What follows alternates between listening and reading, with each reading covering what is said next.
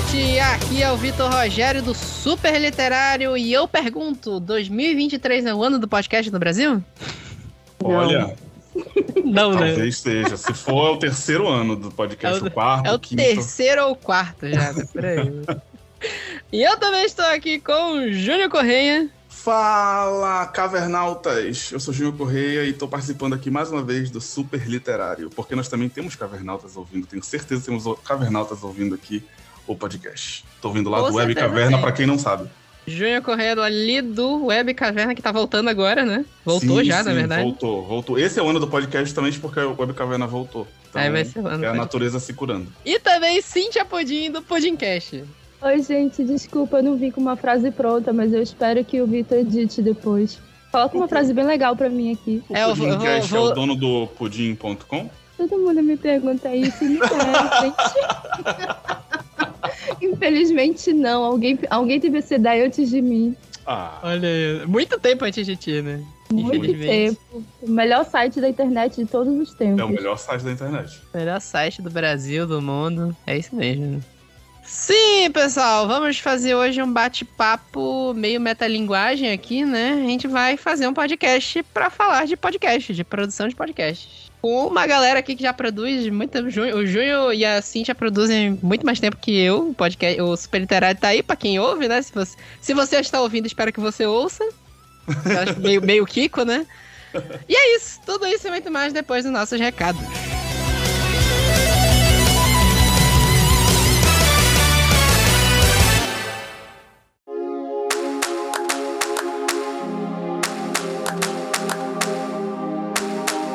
Fala pessoal, vamos para os nossos recados de hoje. Sempre lembrando para vocês seguirem a gente em todas as redes sociais: Instagram, Twitter, Facebook, TikTok, Kuai e YouTube. Tudo arroba super literário. Sigam lá, gente, para ficar sempre a par de todos os nossos conteúdos mais recentes. Lembrem que esse podcast que você está escutando agora é um podcast totalmente voluntário. Nós não estamos ganhando dinheiro para produzir ele. A gente produz por vontade própria, então você pode ajudar a gente dando um like, dando uma curtida, dando uma compartilhada em qualquer das suas redes sociais também. Qualquer compartilhamento ajuda a gente, boca a boca também, indica para os seus amigos para escutarem podcast, indica que a gente vai curtir. Você também pode ajudar a gente dando uma notinha lá no Spotify ou no Apple Podcasts ou em qualquer agregador que você possa estar escutando a gente que permita classificar o podcast. Para agora, dá um pause, vai lá, acha nosso perfil e dá uma notinha pra gente de 5 estrelas, por favor, que vai ajudar bastante. Lembrando também que se você quiser ter um contato mais direto com a gente, você também pode mandar um e-mail para revistasuperliterário.gmail.com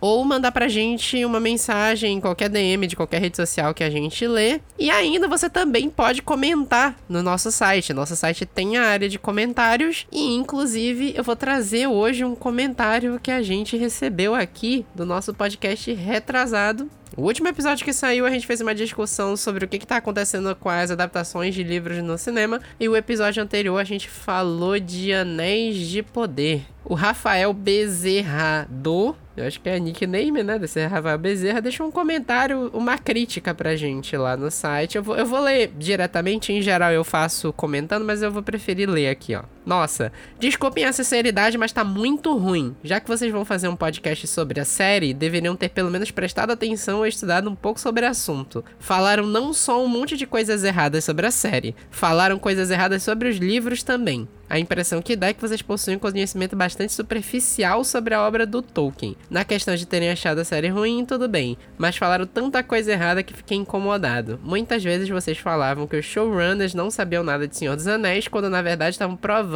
que quem não sabia era vocês. Abre aspas, o último personagem que deveria ser cinza era o Sauron. Por isso que eu digo que os showrunners não sabem nada de Senhor dos Anéis. Isso a gente comentou no podcast.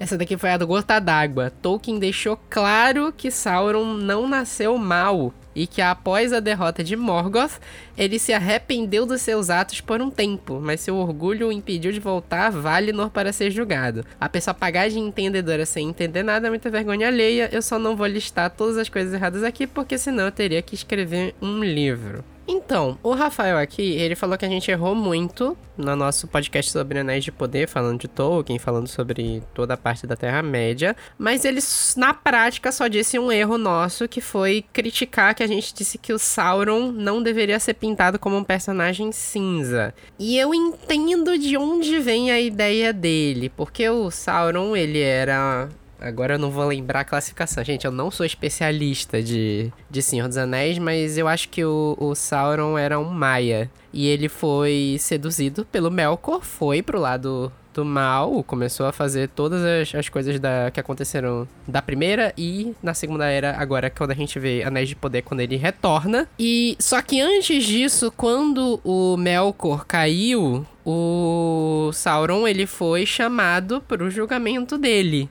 E eu acho que é em Silmarillion que o Tolkien fala que o Sauron se sentiu envergonhado, não quis regressar, porque ele estava se sentindo humilhado e não queria receber a sentença dos Valar sobre o que ele tinha feito ao lado do Melkor. Tem gente que interpreta que existiria uma bondade do Sauron nesse momento, um arrependimento. E aí que tá o problema, porque Aí, se tu interpreta desse jeito, não é todo mundo que interpreta. Isso é uma briga até entre os fãs mais ferrenhos de Tolkien se o, o Sauron seria teria virado um personagem bom. A questão não é nem a origem dele. Originalmente, o Sauron era um personagem bom que foi corrompido. A, a dúvida é se depois que o Melkor foi derrotado, ele teria se tornado bom de novo e depois. Mas aí ele não quis ir pro julgamento e aí ele acabou ficando mal. E também tem algumas epístolas do Tolkien que falam sobre isso. Mas aí, desculpa, tem que estar tá no livro. Tem que estar tá no livro. E extra, o que a gente discutiu muito nesse podcast é que a série tenta se colocar como um prelúdio da trilogia de Senhor dos Anéis e Hobbit. Tem muita coisa que faz referência ao que aconteceram nos seis filmes que saíram no cinema.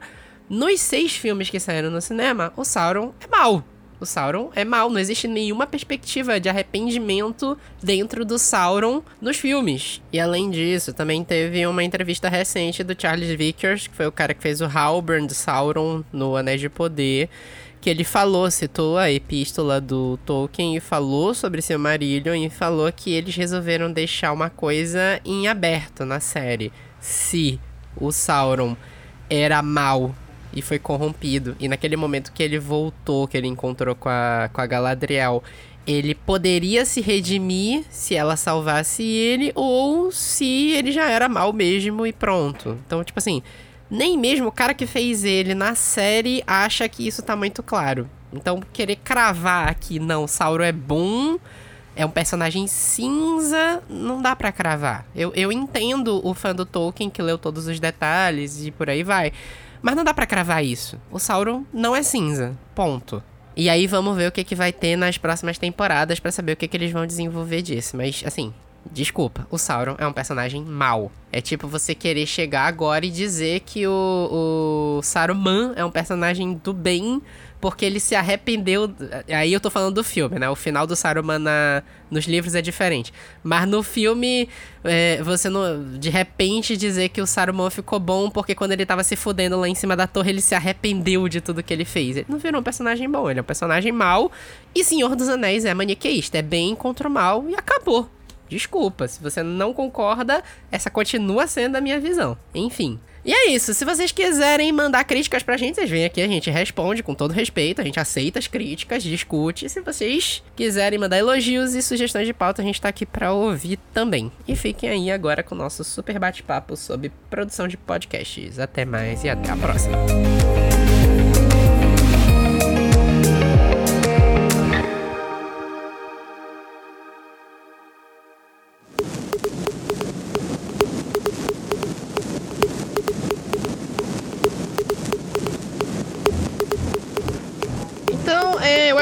Dá para começar fazendo uma apresentação. Obviamente, eu não vou apresentar o super literário. Eu acredito que o ouvinte do super literário sabe o que é o super literário. Se você tá ouvindo super literário hoje pela primeira vez, olha lá, podcast do site super literário e o nome da ideia, que é sobre literatura em geral, né? Mas a gente fala de outras maluquices no meio também.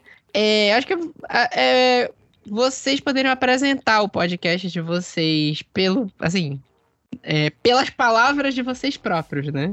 Começa aí, Cíntia. Então, eu sou a Cintia Pudim, eu produzo o Pudimcast, o podcast mais gostoso da galáxia. E lá a gente fala sobre tecnologia, comportamento e assuntos sobrenaturais, e eu juro, faz sentido na organização do Pudim. Se você Faz. vai lá, faz. Faz sentido porque Assina é tudo, é tudo muito maluco, tem, é tudo no mesmo feed, mas é como se fossem podcasts independentes. Então, para quem gosta de tecnologia, ouve os arcos do Pudim. Quem gosta de assuntos sobrenaturais, ouve o Pudim Amarelo. E quem quer experimentar coisas novas, ouve o Calda Extra. Juro pra vocês, faz sentido. É só chegar em pudimcast.com.br e ouvir. Gente, que primeiro, que maravilhoso o nome do teu podcast, sim. Pudimcast. Nossa, maravilhoso. E como, assim, em algum, várias vezes eu parei pra pensar em nome de podcast. Esse nome nunca me veio à cabeça, ele é muito bom, caraca. É, Ele é, É muito bom. Como eu nunca pensei nisso? Só, que bom que. Se eu tivesse pensado nesse 2014, seria nosso Pudimcast. Ah, obrigada. Mas sim, sim, eu sou o Júnior do Web Caverna, né? O Web Caverna ele é um podcast que nasceu como um podcast de cultura pop e evoluiu para falar de tudo um pouco. A gente fala de cultura pop, de cotidiano, de estilo de vida. É basicamente o que dá na telha dos, dos participantes, a gente fala. Lá de 2000, desde 2014, com alguns vários hiatos, mas que tá de volta. é quase 10 anos direto, né? Cintia, Quase, o, o Pudim 10 Cash é de quando, tu lembra? Ele foi lançado em 2015. Ele vai O fazer oito ano. anos esse ano, ele é de 2015. Mas assim, uma parte dele se perdeu e ele só tá a partir de 2018 na internet. Mas ele foi Ah. lançado em 2015. Eu sei como é esse sentimento. Tem vários episódios do Web Caverna que também estão perdidos para sempre. É, são, a- são os episódios perdidos. Tem uma verdadeira lenda urbana, creepypasta do Pudimcast. É uma história muito legal, um dia eu conto pra vocês. É muito doido. É, o, o Super Literário acabou de completar 5 anos. Ele é de 2018. E isso, isso é um negócio que é até interessante. A gente não tem episódio perdido. Eu consegui manter direto, assim. Eu nunca consegui manter a ideia original de publicação, que era ser semanal. Nunca deu certo. O primeiro ano a gente acertou, assim, 70% das semanas. Várias semanas ficaram sem. E aí, de 2021 pra cá, eu acho que foi 21 que eu comecei a fazer ele quinzenal. É... Aí, quase. Ano passado, quase que a gente conseguiu fazer quinzenalmente certinho. A gente falhou duas semanas. Esse ano a gente já falhou duas semanas de novo. Ainda não tá nem na metade do ano, hein, galera? Ainda tem muita semana pra falhar. É, brincadeira. É, até. Mas vocês nunca tiveram hiato, Vitor? Nunca pararam um tempão? Foram só semanas que falharam em lançar. É, já teve semana que falhou em lançar e depois que eu fiz esse formato quinzenal, eu faço em temporada, né? Então no final do ano eu sempre tiro mais férias também. Ah, sim. Passa um tempo sem, sem gravar, assim. Dezembro, janeiro, volta em fevereiro. Esse ano voltou quase em março já, então é, é isso. Porque é, isso é um negócio que vale a pena a gente discutir já de cara, que eu acho que é a parte mais trabalhosa do podcast, que é a edição, né? Sim. Gravar podcast é super legal. Editar, que é aquele negócio, né? Primeira vez que eu editei um podcast, o super literário até hoje sou eu que edito. Eu acho que eu levei umas 12 horas pra editar uma hora de áudio. Ui! Por aí. Eu já masterizei. Hoje eu faço em 4 horas, uma hora de áudio, mais ou menos, por aí. É, não, ele é um trabalho muito maçante, né? Tipo, é ouvir, é cortar silêncio, é às vezes é normalizar um áudio que tá todo diferente, um áudio tá alto, um áudio tá baixo.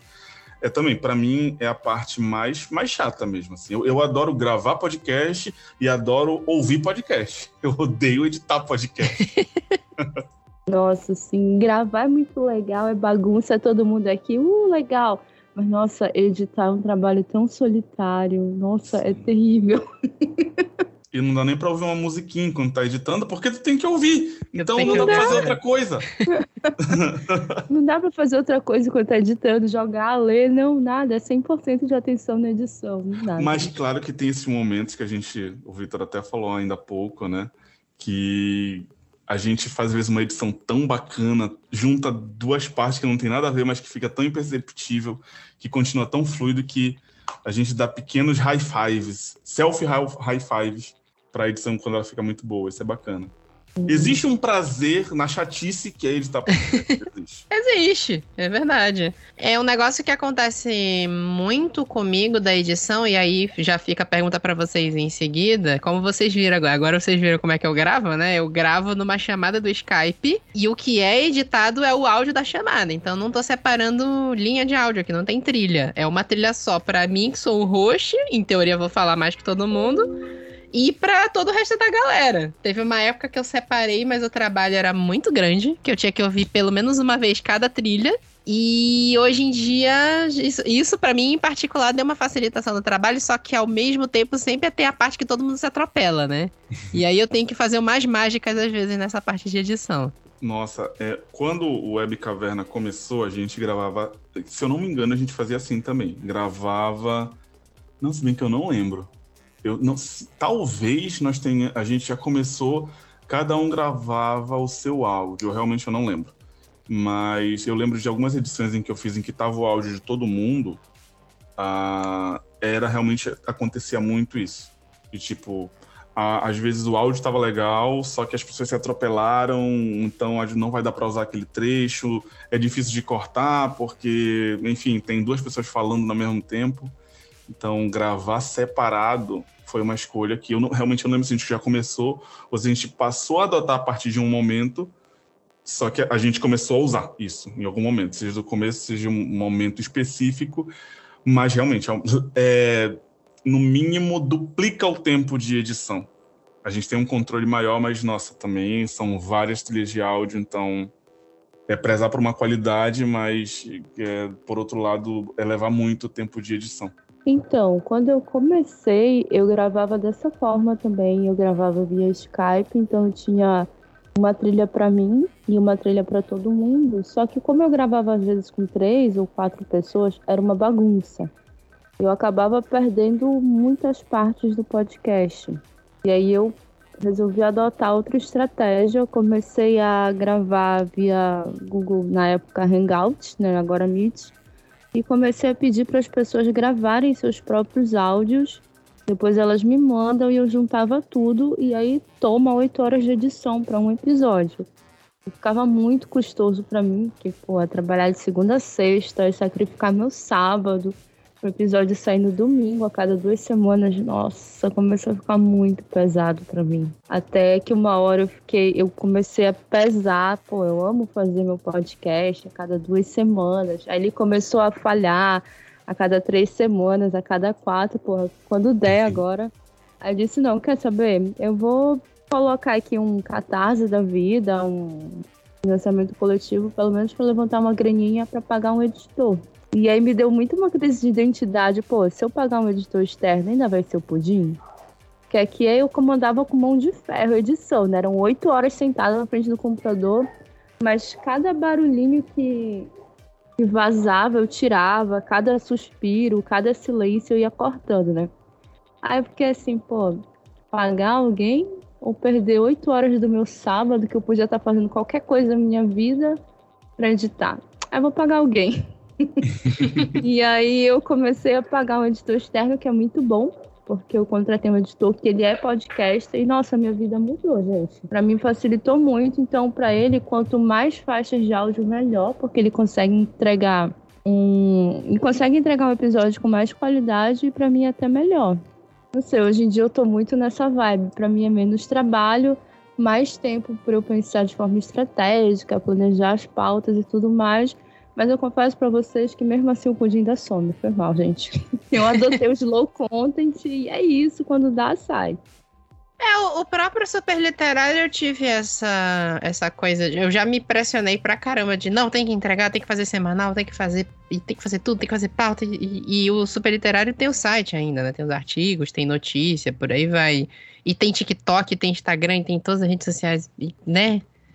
E entra aquela coisa, né? Tem uma hora que tu fica muito sobrecarregado de produzir uhum. conteúdo, um conteúdo que não me sustenta. Assim, eu amaria é, viver só do super literário. Até hoje eu ganhei uma vez dinheiro para um evento que a gente fez do, do governo. Mas assim, no dia a dia mesmo, o super literário hoje não tem receita nenhuma. Ele gera só custo mesmo, da assinatura da Adobe que eu faço para fazer arte, pro Audition, pro servidor, esse tipo de coisa. É, então, é, a gente até tava falando isso em off, né, Cíntia, do, de pagar a edição, né? Na minha cabeça é muito isso também, de... Eu ainda vou gerar mais um custo extra de pagar a edição, até porque para mim não é essa coisa, assim, os oito horas seguidas do, do, da edição. Eu consigo fazer mais rápido, até porque, como o Júnior falou assim, realmente é chato pra caramba editar podcast, mas do jeito que eu faço não fica chato, sabe por quê? Hum. É aquela coisa, não dá para fazer nada enquanto tu tá editando. Então o que que eu faço? Eu faço várias edições ao mesmo tempo. De uma, de uma estirada só, de uma, de uma escutada só do áudio inteiro, eu já faço toda a limpeza de áudio, de ruído, de silêncio, já reorganizo as falas, reorganizo os temas de acordo com a pauta. Quando desvia, às vezes tu começa a falar de um assunto, começa a falar de outro e depois volta. Isso aí eu já organizo tudo de uma escutada só. Então, assim, decopagem, é, limpeza de áudio, esse tipo de coisa. A única coisa que eu faço é em separado é trilha sonora e revisão. Aí é por isso que eu consigo fazer nessas quatro horas. Ah, sim, caramba. É, queria, essa, queria ter essa. Horas. É, exato, exatamente. Eu lembro que é, é muito isso, né? Ah, quando é, o Vitor falando da história do, do super literário, a questão de, pô, não gera receita normalmente, ele gera despesa. E é muito isso. Quando a gente começou o Web Caverna, por exemplo, começa de uma vontade de fazer, uma vontade. A gente gosta tanto de podcast que a gente quer ter o nosso próprio podcast. Foi assim que nasceu eu lembro que quando eu me juntei eu, o Roger, a Roberta, era a gente à vontade de fazer. E a gente começa, e naquela época, muito tempo livre, a gente tinha somente a faculdade, que ocupava um tema da nossa vida, mas assim, eu era um, fui um aluno bem vagabundo, então dava prioridade para qualquer outra coisa. Então, podcast. Só que chegou um tempo em que o tempo começou a ficar escasso para todo mundo. E aí a gente, um, dos, acho que os primeiros, o primeiro custo, o primeiro custo na verdade foi o domínio que a gente tinha, que a gente tinha um domínio próprio, na webcaverna.com, que hoje em dia a gente não tem mais. Ah, e aí, não, vamos pagar para a gente ter um site. A gente tinha a ideia de fazer um portal até, não funcionou, não aconteceu. e depois foi ver que a edição era um gargalo, porque ninguém mais conseguia fazer. Então, foi contratar um editor. E é muito isso, Cintia, ter medo de. Caramba, mas não vai ficar mais com a cara da caverna. É, a gente é, é, quase como um filho que a gente não quer dar para outra pessoa cuidar. Mas é muito tipo, é, poxa, tem que desapegar, porque eu não tenho mais essas quatro, cinco, seis horas pra ficar editando podcast. Às vezes nem saco, mas hoje em dia eu não tenho mais saco para editar podcast. Eu tenho um autodiagnosticado TDAH que me impede de me focar nas coisas por muito tempo. Então, eu a gente acabou pagando um editor mesmo. É, é, é um é custo que hoje em dia é necessário para que, olha, o Web Caverna exista novamente. Se depender só dos, dos participantes para editar, ninguém mais tem esse tempo e nem esse saco. Nossa, total eu. Eu não tenho mais esse tempo, gente. Eu não tenho mais esse saco. Eu amo meu podcast, mas, gente, já, já tenho que fazer a pauta. Tenho que convencer as pessoas a gravarem comigo. Tenho que falar: olha, leiam isso, leiam aquilo. Tenho que vir aqui apresentar. Tenho que me virar com os temas que eu não entendo. Já me meto a falar. Não sei que, que eu meto essas coisas na cabeça. Aí depois eu não durmo porque eu fico falando de visagem à noite. Aí, gente, ainda tem que editar. Aí não dá, pô. Alguma coisa vai falhar aí. É edição. Na edição dá pra pagar uma pessoa pra fazer. Não vou pagar uma apresentadora, então vai ser na edição mesmo. Sim, e isso também que o Vitor falou, né? Além disso, tem a, tudo isso que você falou, tem rede social também. Aí, tipo, porque tem que divulgar, então, caramba, a gente fica sobrecarregado. E alguma coisa vai ficar pendente ali, não tem como. Pô, mas aí que tá. Onde é que eu deixo a minha pendência? Eu não uso redes sociais para divulgar meu podcast. Aí vocês perguntam qual é a minha profissão? Eu sou social. ah, olha só que maravilhoso. Que maravilha. Eu sou analista de mídias sociais há 12 anos e eu não uso mídias sociais para divulgar meu podcast porque eu sou muito preguiçosa. Porque também tem muito lance de. É um hobby para mim se eu começar a transformar em trabalho, aí eu vou querer monetizar, aí vai virar trabalho. Uhum. Aí eu me pergunto, mas será que eu realmente vou ter capacidade e saco para transformar isso num trabalho? Eu vou querer abrir mão da minha diversão, de fazer quando dá vontade, dos assuntos que eu quero, para transformar num trabalho? Eu vou conseguir? Aí eu não coloco tanta pressão. Eu divulgo lá só no meu Twitter, tem um grupo no Telegram. Tanto é que o Pudim tem aí quase oito anos e tem um público bem pequeno, mas eu sou bem feliz com o público. Sim, eu acho que a questão do. No início, uh, eu não sei se era assim com vocês, mas no início eu tinha muita pira nesse sentido de, meu Deus, tem que ter público, a gente tem que alcançar mais gente, tem que. Monetizar nunca foi tanto uma preocupação para mim nesse sentido. Eu queria a fama. Eu pensava na fama, das pessoas me conhecendo e falando da caverna e tal. Uh, mas com o tempo, realmente a gente não cresceu imenso em público, era um público bem, bem pequeno. Mas é muito legal do público pequeno porque tu cria meio que um grupinho, um clube, e as pessoas interagem contigo e vira aquela coisa de nicho mesmo, vira a galerinha, galerinha da Bicaverna, por exemplo, a galerinha do Pudim, a galerinha do, do Super Literário. E isso é muito legal, porque tu desenvolve quase uma amizade com os ouvintes. E aí, aquele ouvinte que manda, manda o e-mail de novo, a gente, ah, que legal, o fulano mandou de novo e-mail. E cria uma relação muito mais próxima. Eu achei isso muito legal. E, pelo menos nesse caso, eu desencanei de ter uma galera ouvindo. A ideia de ter aqueles tantos ouvintes ouvindo já era legal, porque, enfim, aquelas pessoas estão voltando para te ouvir, elas querem te ouvir. Isso é muito legal, cria uma, uma relação muito interessante. Pô, eu posso contar uma historinha? Posso, posso, posso? Pode, claro. Uau, o Pudim vai fazer oito anos aí de estrada, né? Aí, às vezes a gente fala de uns assuntos que são meio, meio pesados, né? Por exemplo, para quem nunca ouviu o Pudim, tem alguns episódios que a gente já falou de pornografia, de robôs sexuais, inclusive é uma parada que a gente teve uma época que a gente falou muito de robôs sexuais, eu não me lembro porquê, mas a gente falava muito desse assunto. E aí, tinha alguns ouvintes que eram menores de idade, tipo, tinha gente de 16 anos que ouvia.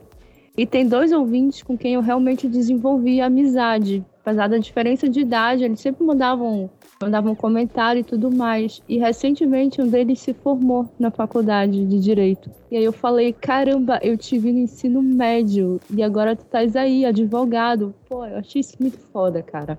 E o outro tá se formando em engenharia. Então, tipo, eu tô vendo, é, é um público pequeno, então eu conheço quase todo mundo que ouve o Pudim, né? que legal. Então, tipo, é um público pequeno e que eu posso acompanhar o público, assim como o público me acompanha. É, eu acho isso maravilhoso, cara, porque é realmente uma comunidade, uma comunidade pequena, mas é uma comunidade que me enche de, de energia e de alegria de fazer o que eu tô fazendo. Mesmo pobre, falida, lascada de tempo, eu continuo fazendo porque eu sei que as pessoas gostam e que anima o dia delas, que elas vão me mandar comentários e tudo mais. Eu acho isso maravilhoso. E eu vi meus ouvintes crescendo. Eu acho isso foda. Inclusive, beijo, Malco. Maravilhoso. Tenho muitos clientes por aí. Que maravilhoso. É, o podcast tem essa coisa social, né? Da gente, todo assim, ligar com as próprias pessoas que a gente grava. Que a grande maioria é amigo nosso, né? Não sei se você, sei lá, de repente já gravei com alguém que eu odeio, né? Não sei. De repente no Super Literário nunca aconteceu, né?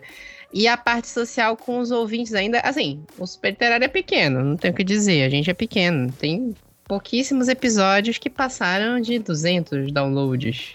Então, sei lá, o, episódio mais ouvido até hoje, por incrível que pareça, é o número 14, que a gente fez uma lista de embuches femininos, que passou de 500 e alguma coisa de downloads. Então, assim, é pequeno, a gente, a gente é bem de nicho mesmo. Só que ah, tem essa coisa social que o Jojo falou, da gente ter uma. acaba tendo uma integração maior com nossos ouvintes, né? Tipo, como eu já uhum. falei várias vezes, né, do, virou, virou até uma zoação já da galera falando que o nome do site é super literário e eu não sou fã de Senhor dos Anéis. e a galera me zoando no Instagram, volta e meia a galera reclama, ah, fala de Senhor dos Anéis. Eu falo, cara, eu não li o Senhor dos Anéis. Nunca li. Eu vi, eu vi a série agora, eu assisti Anéis de Poder agora só pra falar mal mesmo, quando eu uhum. odiei. E é isso. É, Pô, é, galera, é, eu tô saindo da chamada agora, falou? Não sei nem por que, eu tô aqui, hein? Mas eu gosto dos filmes. Da trilogia. Do, do Hobbit Tchau, gente. Fui. Eu sou, eu sou bem. Eu não falo nada que eu sou bem indiferente com seus anéis, assim. Pra mim é ok, existe. Assisto, mas é uma indiferença que existe. Mas enfim. Essa é aquela coisa, né? Super, super literário o nome do site. Até isso, né? O, o, podcast lá era originalmente saiu com o nome de Supercast, só que tem mais cinco Supercasts no Brasil. Aí eu uhum. falei, porra, se eu quiser subir algum, algum dia na minha vida com esse nome, vai ser impossível, né? E aí depois eu adaptei e ficou Super Literário Podcast, mexi no logo, por aí vai. Mas assim, Super Literário Podcast. A gente fala de literatura, mas não é sempre. A gente, às vezes, parte para umas outras coisas. Fala muito de adaptação, fala de mundo literário, mas às vezes a gente pa para aqui, fala de podcast. E às vezes eu gosto de surtar no tema também. Tipo, um dos episódios mais baixados que a gente tem da história foi os dois episódios de Galãs Feios. que a gente. É, é, é, só isso. A gente monta uma lista de homens da, da, cultura, da, da cultura pop no geral e fala se eles são bonitos ou feios de verdade. Só isso. Mas é muito legal, né, poder falar de qualquer coisa assim. E uma coisa que eu acho muito bacana, quando o nome do podcast ele deixa de fazer sentido Uh, fazer o sentido que aquelas palavras fazem, fazem sentido, não sei se vocês vão entender, e passam a ser o nome do podcast. Por exemplo, sempre dou o exemplo do, do, seguinte: Porta dos Fundos. Porta dos Fundos não é mais, na nossa cabeça, literalmente uma porta dos fundos. Porta dos Fundos é um grupo de comédias, e, e imediatamente acende isso na, na, na, cabeça. Super literário, você não pensa nas palavras, você vai pensar no podcast, para quem conhece super literário. Eu acho isso muito legal e acontece muito isso com a tua, é, a tua base de fãs, seja ela pequena ou grande. As pessoas começam é, é, é meio que o, o, o, teu projeto, o podcast, ele é batizado com aquele nome, as pessoas começam a atribuir aquele nome, não as palavras que originalmente significavam, mas sim aquela coisa. Não sei se vocês entendem, mas eu acho isso muito bacana. E essa era uma das coisas que eu pensava na época do nome, que eu queria muito que se tornasse isso.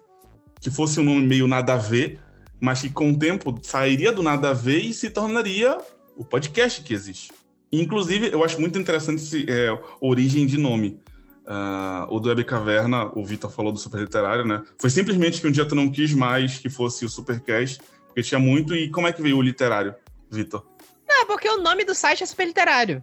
E ah, aí, já era super literário. É, desde a origem, o nome do site é super. A gente tem site, né? A gente tem portal, tem notícias, tem outros conteúdos lá e o. E o... Eu uso o site para fazer a publicação do podcast para distribuir para os feeds, né? Uhum. Então a ideia era o Supercast, o podcast do Super Literário. Ah, sim. Só que depois de um tempo eu vi que a concorrência pelo nome Super é impossível. E até aquela também que, que eu até vi vocês falando no último episódio, né? De nome do podcast, que antigamente tinha que ter cast no nome, né? Sim. E vocês conseguiram fugir disso, né? Sim, sim. Eu, eu não consegui, a, a Cíntia também não, né? Olha, na minha época era obrigatório ter cast, senão não era podcast. Qualquer é, coisa cast, mete um cast aí. Uhum, na época, a, eu acho gal... que muito por conta do Nerdcast, né? Porque o Nerdcast, né? É. Ele ditava muita coisa. No, acho que ainda hoje, quer dizer, não sei, não posso falar por ainda hoje. Mas naquela época ele ditava muito do que os podcasts eram. Não, hoje tudo é com pod. Pode isso, pode é, aquilo, mudou. pode Quer falar. E é de Caramba. e tem que ser de mesa hoje em dia. Tem que ter é. câmeras e um estúdio e um convidado famoso. E cortinas. Cortinas Ai, com isolamento acústico. E, e, e, é só no YouTube, não vai pra feed, é só no YouTube. Não vai, Ai, meu Deus, eu sou uma podcaster raiz. Eu tenho ânsia toda vez que eu vejo isso. Segue lá meu podcast no YouTube. Nossa, toda vez que a pessoa fala isso, o feed cai. Vai pro meu canal de cortes. Ai, meu Deus do céu. ânsia. É a mesma coisa que eu sinto quando a pessoa diz eu tenho um blog no Instagram. Ai, meu Deus, falar isso, pelo amor de Deus. É pior que chutar grávida. Mas falando mais feio que bater em de nome, eu tô curioso também pro. Eu tô curioso também pelo nome do Pudimcast. Ai, é. eu já falei que eu vou criar uma história interessante pro Pudimcast, porque é muito, é muito tosca a história. Mas vamos lá. Quando quando eu tive a ideia de criar um podcast, eu nunca tinha ouvido um podcast. Eu, eu escrevia para um site. É, Você sonhou? Foi uma inspiração divina? Nossa, isso tem mais de oito anos essa história. Eu escrevia para um site eu escrevia na época pro nerdice.com e aí a gente sempre foi muito nerd o nome era nerdice.com, né? E uma vez analisando os dados, um dos meninos notou que as pessoas estavam passando cada vez menos tempo no site. Então não adiantava a gente meter lá uns textos belíssimos, maravilhosos, porque as pessoas não estavam mais perdendo seus, seu precioso tempo no site. E o YouTube estava bombando. E eu, tipo, nunca gostei de aparecer em vídeo. E aí eu tinha ouvido falar desse negócio de podcast e falei, ô, oh, por que, que a gente não tenta isso aí de podcast? Vamos tentar? Ah, tá, vamos. Então, na época eu me, dividi, eu me dividi entre o Nerdice e o Nerdivinas. E era, o, era parte do Nerdice só para meninas, né? Então, ah, a gente vai fazer um piloto pro Nerdivinas. Cíntia, fica com esse projeto. Aí eu, tá bom. Aí eu reuni com outras duas meninas que escreviam e falei assim: ah, vamos montar um podcast fofinho, bonitinho e tal. Desculpa, vocês conseguem ouvir esse avião passando aqui em cima da minha cabeça? Pior que tá passando aqui. Uhum, ouvi. Acontece. Nossa, caramba, um avião, dá pra pegar por esse microfone? Aí eu reuni com as outras duas meninas e falei assim: ah, vamos criar um podcast fofinho. A gente vai falar sobre cultura para meninas. Então, ah, vamos lá, né? E aí a gente começou a pensar nos nomes e tal. Aí eu, poxa, tem que ter um nome fofinho. Na época eu já fazia publicidade, né? Aí eu pensa, pensa, pensa, pensa um nome fofo de um podcast, podcast, pudim, pudimcast. Porra, tem um nome, gente. O nome vai ser Pudimcast. E ele já veio com um slogan na minha cabeça. Foi um momento de inspiração divina, né? Pudimcast, o podcast mais gostoso da galáxia. É isso, vamos. E aí, as meninas começaram assim: ah, vamos falar de Harry Potter? Aí eu fiquei assim: Harry Potter? A gente já passou dos 25, cara. Tu quer falar de Harry Potter? aí elas, ai, Harry Potter é tão legal. Aí eu fiquei assim, tá, né? Ah, vamos falar de Harry Potter. Então vamos colocar uns jingles de Harry Potter, de compre sua vassoura usada, não sei o que. Tava empolgada com o curso de publicidade, né? Ah, vamos falar de maquiagem. Aí eu fiquei assim, maquiagem? Ah, é porque a, sei lá, o Boticário, sei lá qual foi a marca, lançou uma maquiagem baseada no Star Wars. Aí eu fiquei assim, cara, talvez eu não seja muito nerd, talvez eu não seja nerd feminina, não sei. E a gente começou a formatar o Pudimcast, que era para ser um podcast feminino, com umas paradas que eu não gostava. Aí eu fiquei assim, porra, eu acho que eu não gosto disso aqui, né? Acabou que eu me desliguei do site e comecei a contribuir com o site de jogos. Eu falei assim, oh, eu tenho aqui um projeto de podcast, só que ele tá meio assim, eu tenho um nome, eu tenho uma tenho um planejamento, mas eu não gosto muito do, do que tá acontecendo. Ah, Cintia, a gente vai te ajudar a fazer e coloca aí do jeito que tu queres. Meu Deus, do jeito que eu quero, ele ficou completamente diferente do que era imaginado. o podcast não é para mulheres, não fala de maquiagem, eu odeio Harry Potter, eu nunca assisti Star Wars, mas é um podcast nerd. Meu Deus. E 90% do público é masculino. Foi assim que é. nasceu o Pudimcast, o podcast mais gostoso da galáxia. Que não, não é um podcast de receitas, ele não é fofinho e o meu apelido veio daí. Então as pessoas pensam que é Cintia Pudim, o Pudimcast é porque é o meu podcast, né? O podcast da Cintia Pudim. Na verdade, o meu apelido veio do Pudim, porque era a Cíntia do Pudim Cash, a Cíntia do Pudim, a Cíntia Pudim. Pô, tá aí uma história zona, que isso? Como assim? A história é boa, não precisa é. inventar uma nova. É, ou foi essa que tu inventou agora? Aí... Não, Olha aí. Vocês viram, vocês viram que a identidade, tipo, totalmente zoada, né? Eu pensei um negócio assim, todo amarradinho e tal, e ele criou uma identidade própria, né? Um negócio. Ah, isso que é legal, isso que é muito bacana. O do Web Caverna, o do Web Caverna é completamente desinteressante. É Web Caverna porque um dia um dos, um dos participantes, Roger, estava no ônibus, viu alguém com uma camisa da Batcaverna, do Batman, e aí ele, hum, já sei Web Caverna, e pronto, foi isso. Não tem nada de especial. Pô, é, é quando bate um insight divino, pô. Mas o pois nome é. é. muito bom também. Ah, cara, isso eu, eu tenho muito orgulho. Não, eu tenho muito orgulho desse nome, né? Tipo, não foi eu que criei, mas eu adoro que o podcast se chama Bicaverna. Ele pegou e eu gosto bastante. É, o Roger ali foi realmente foi inspiração divina. É. Deus estoprou no ouvido dele e falou: Bicaverna. E aí ficou muito, porque eu, eu, gosto muito desse nome. O nome é muito bom. É realmente muito bom. Obrigado.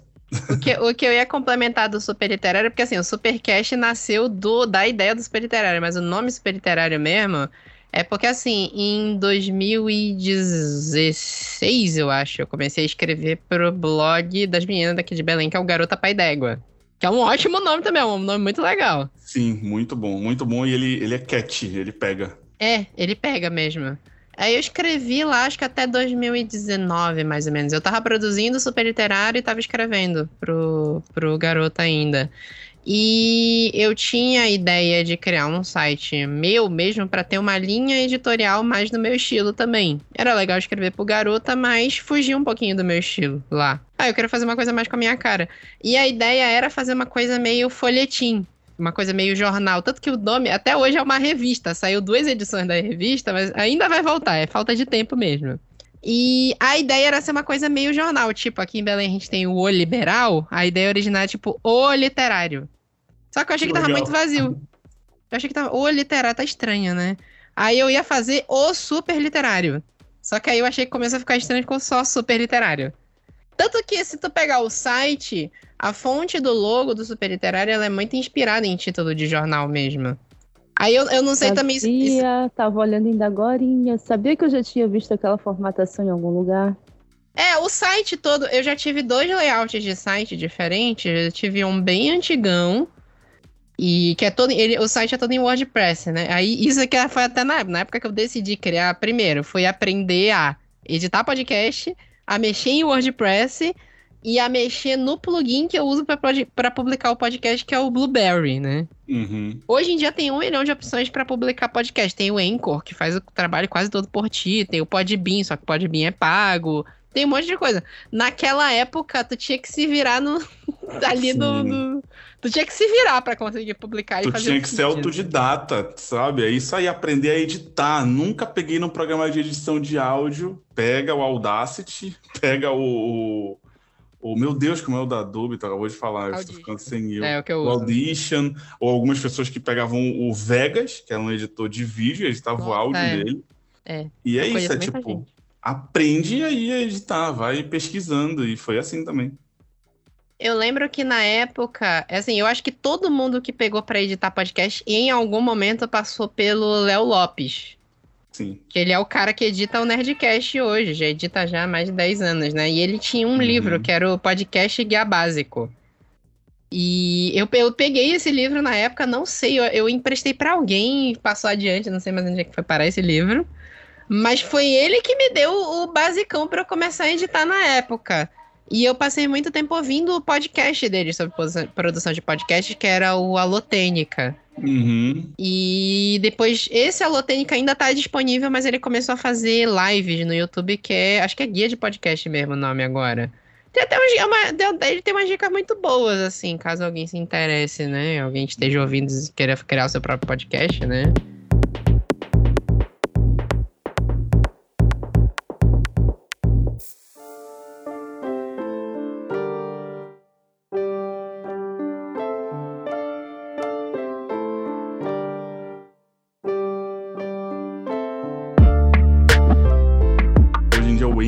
Gente está usando o Anchor também para sobrar uhum. a caverna. Nossa, ele facilita o trabalho de um jeito.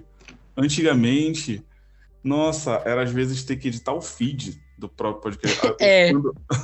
Fazer o feed gente... manual. Exatamente. Quando... Eu lembro que a gente, a gente publicava no para ir para o site, né, que a gente chama caverna.com. Eu nem lembro o nome do programa, mas tipo, abrir um programa lá e tinha que, nossa, tinha que fazer tanto rolê que eu nem lembro mais, sabe? E ainda tinha que. Eu nem lembro se o feed era editado ou se esse programa que eu usava já estava no feed, eu não lembro, mas era muito trampo.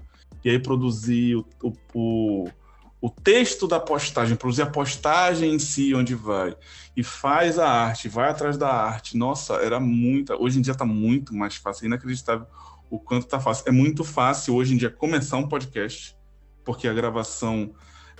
Existem, tipo, é, ferramentas para isso. A gente está usando agora aqui uma gravação do Skype, ou tu consegue usar uma gravação do Discord, ou sei lá, se quiser seu disco, grava cada um do seu, do seu áudio em casa. Uh, mas sei lá, cria no, no, no Spotify, upa no Anchor, pronto, tá pronto. É incrível como foi ficando fácil e como antigamente, oh. quando tudo era mato, era eu muito mais trampo. Eu vou começar a panfletar aqui. Vitor, tu tens duas horas aí livre para me ouvir panfletando? Tenho. É o seguinte, já pode mudar o nome desse episódio, vai ser Cintia panfletando sobre o feed. Vitor já sabia que eu ia fazer isso em algum momento do episódio. Chegou o momento que eu vou panfletar sobre o feed, galera. Não, mas eu panfleto sobre o feed também, pô. Eu sei. Essa chegou minha hora de brilhar, galera. É o seguinte, não façam isso. eu, sou, eu sou muito chata, eu sou muito podcaster raiz. Tipo, todo mundo que gasta dois minutos conversando comigo sobre isso sabe o quanto eu sou chata quando eu começo a falar disso. E assim, é, eu sempre acho que quando a gente tem muita facilidade para começar algo, a gente também tem muita facilidade para largar esse algo.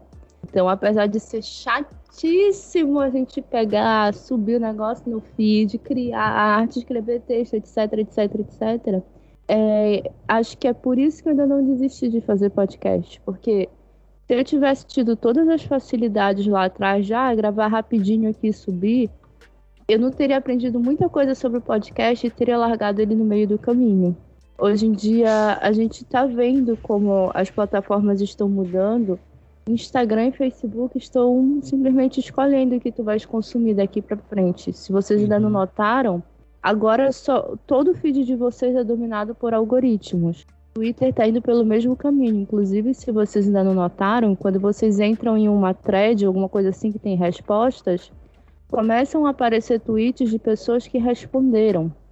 Então, vai chegar um momento que vocês não vão mais conseguir escolher o que vocês querem consumir. Os algoritmos vão começar a fazer isso por vocês. Uhum. E é questão de tempo até essas plataformas tipo Spotify começarem a fazer isso. Quer dizer, já é, faz. O Spotify né? já faz num certo já nível. Já faz, é. né? Então é questão de pouquíssimo tempo até isso tipo, ficar num nível que você não vai mais conseguir escolher sequer os podcasts que você ouve. Eu sempre fico muito temerosa com as coisas que eu produzo. Meu podcast ele não tá no Spotify. Porque o Spotify ele dá uma maquiada nos teus números e ele pega todo o conteúdo para ele. É. Então, eu não quero que ele fique com o meu conteúdo porque eu não sei o que, que ele vai fazer. Eu não sei se ele vai inserir uma propaganda, se ele vai derrubar, se ele vai divulgar, se ele não vai, se ele vai me colocar numa lista negra, se ele não vai. Então, assim, eu, eu deixo tudo no meu blog. Ah, tá lá desde 2018, desde que foi lançado o, pudimcast.com.br. E vai continuar assim, porque eu não construo uma casa num terreno alugado. Então, eu recentemente dei um, dei um workshop de podcast e eu falei assim: olha, se vocês quiserem testar o que é um podcast e tal, até dá para começar pelo Anchor, que na verdade agora já se chama Podcasters by Spotify. Dá para começar, mas se vocês realmente quiserem fazer, já metam aí na cabeça de vocês que vocês precisam de um blog, um feed, até porque vocês vão querer produzir mais, vão querer produzir texto, sabe? Vão querer manter isso. Porque, repito, não se constrói uma casa em terreno alugado. A qualquer momento o conteúdo de vocês pode cair. Gente, eu perdi conteúdo porque eu saí da equipe de produção do site que eu participava. Deletaram meu conteúdo. Tipo, dois, três anos de trabalho. Nunca mais quero passar por isso. Então, tenham o site de vocês, tenham o feed de vocês, protejam, porque agora são 8 horas, 12 horas que vocês passam lá sentados, suando, sofrendo pra, pra editar um podcast, pelo amor de Deus. É isso, gente. Acabou essa palestrinha. Não, mas isso é uma coisa que eu vai muito da minha filosofia de trabalho também. É uma coisa que eu treto, ou melhor, treta não, comento e eu sei que tem uns editores que já ficaram putos comigo. De, o site é literário, então eu já abordei muito o assunto de literatura, né? sobre publicação, principalmente das editoras menores daqui do Pará, que é uma coisa que várias delas não estão preocupadas com isso, que é uma coisinha chamada capilaridade. Do se o cliente quer o seu produto, ele tem que chegar na mão do cliente da forma mais fácil possível. Uhum. Então tem muita editora que só vende no próprio site e o site é ruim de mexer. E eles fazem o próprio frete, aí não chega.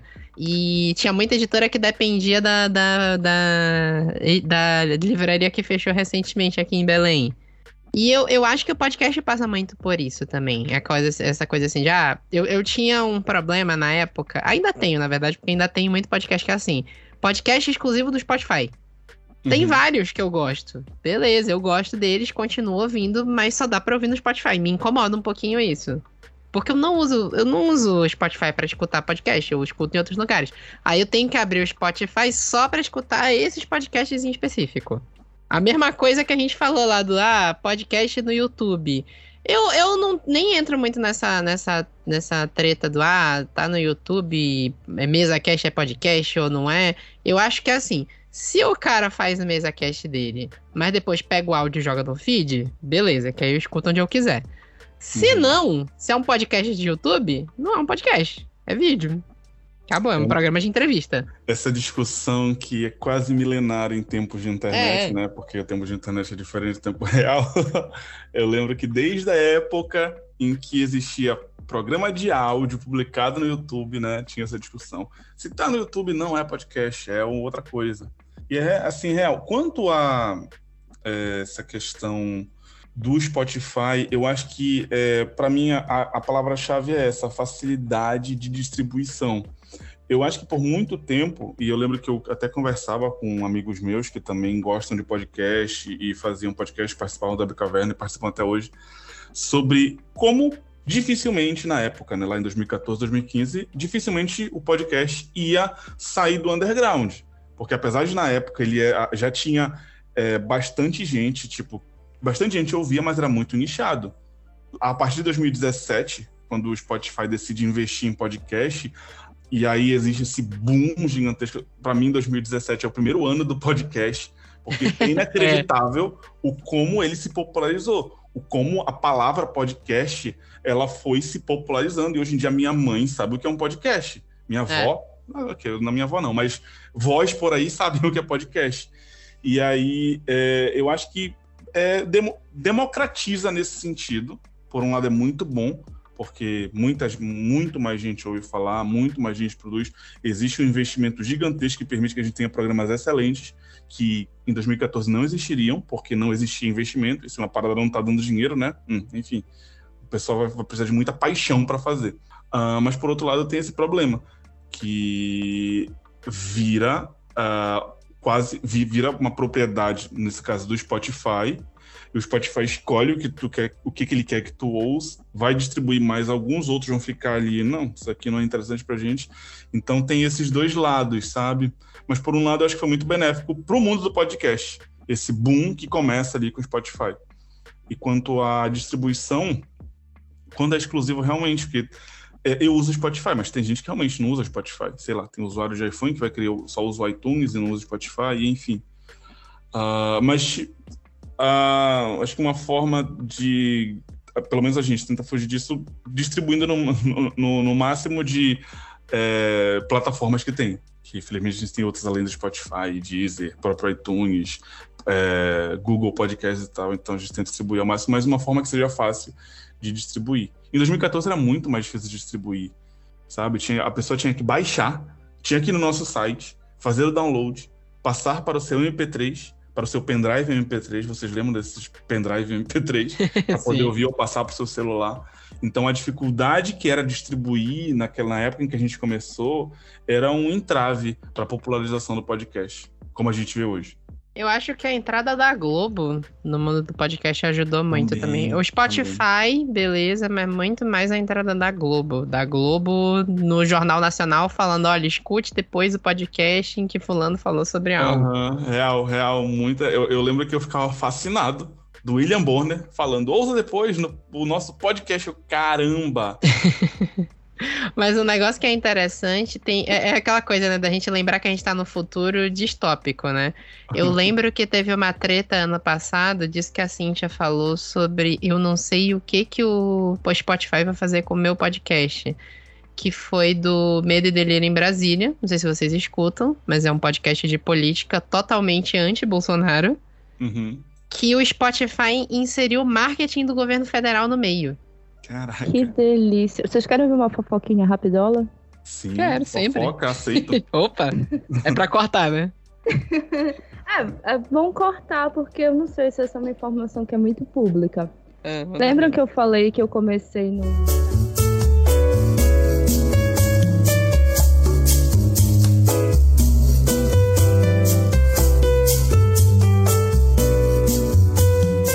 Essa dá pode- pra manter, dá pra manter. Não, eu não sei, porque eu Vou cortar, vou cortar. Vou É cortar. bom cortar. Depois eu Cortar, pergunto pra ele se pode, se pode contar ou não, que qualquer coisa. Mas é bom Ah. cortar essa fofoquinha. Eu vou fazer o seguinte, eu vou botar até o momento que tu fala, posso contar uma fofoca? Aí eu vou botar som acelerado. Maravilhoso. E aí, e aí a no- versão completa no Catarse. E É, né? Versão completa do Max. E, no final eu vou botar só esse trecho da gente falando que dá pra que tem que cortar. Aí pra galera ficar curiosa. Nossa. Olha, esse eu vou é um ótimo, é um, é um ótimo é, plano de negócio. Conta uma fofoca no podcast. E olha, você quer ouvir essa fofoca? assim, seja nosso apoiador. Gente, eu vou usar é, na câmera isso. Tem, uma podcaster não muito uhum. querida do Twitter que fez exatamente isso. Exatamente. Ela ganhou dinheiro, porque se ela ganhou dinheiro, eu vou testar também, hein? Não, Olha ela tá aí. tá ganhando horrores Ela de ganha dinheiro, horrores ela tá... de dinheiro, ixi. Ih, picolé, hein? Uhum, é, olha, eu sou, porque eu sou eu bloqueado nunca, dela. No, eu é, nunca no... ouvi, mas eu já não gosto. Ai, eu adorava, só que depois ela começou a ficar com essa. Nossa, eu deixei de gostar do podcast por conta da. da, da... Ela é a JK Rowling do, do, do, dos podcasts. Porque eu parei de gostar da obra por causa da autora. Na, na última treta dela, divulgaram a nova lista de apelidos. É JK Rowling brasileira, Luísa Souza do podcast, Calva do Campari.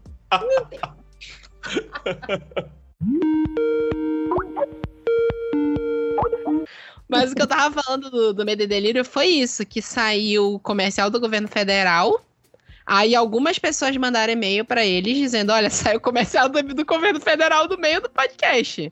E ele, e assim, em teoria, quem faz monetização do podcast no Spotify pode bloquear os anunciantes.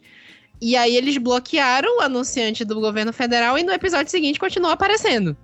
Caramba. E aí eles descobriram que parece que o governo federal tava usando conta laranja para fazer comercial no, no Spotify. Aí eles tiveram que descobrir de onde era a fonte do comercial do governo federal, que não era só a conta do governo federal. Foi uma cagada. É uma cagada, cagada mesmo. Para você ver, né? A gente acaba essa coisa, não sei se as pessoas sabem, né? Mas quando você escuta um podcast num app normal de feed, o feed vai no seu site, no seu servidor e acessa o arquivo. Menos o Spotify. O Spotify baixa o seu arquivo para um servidor próprio e redistribui.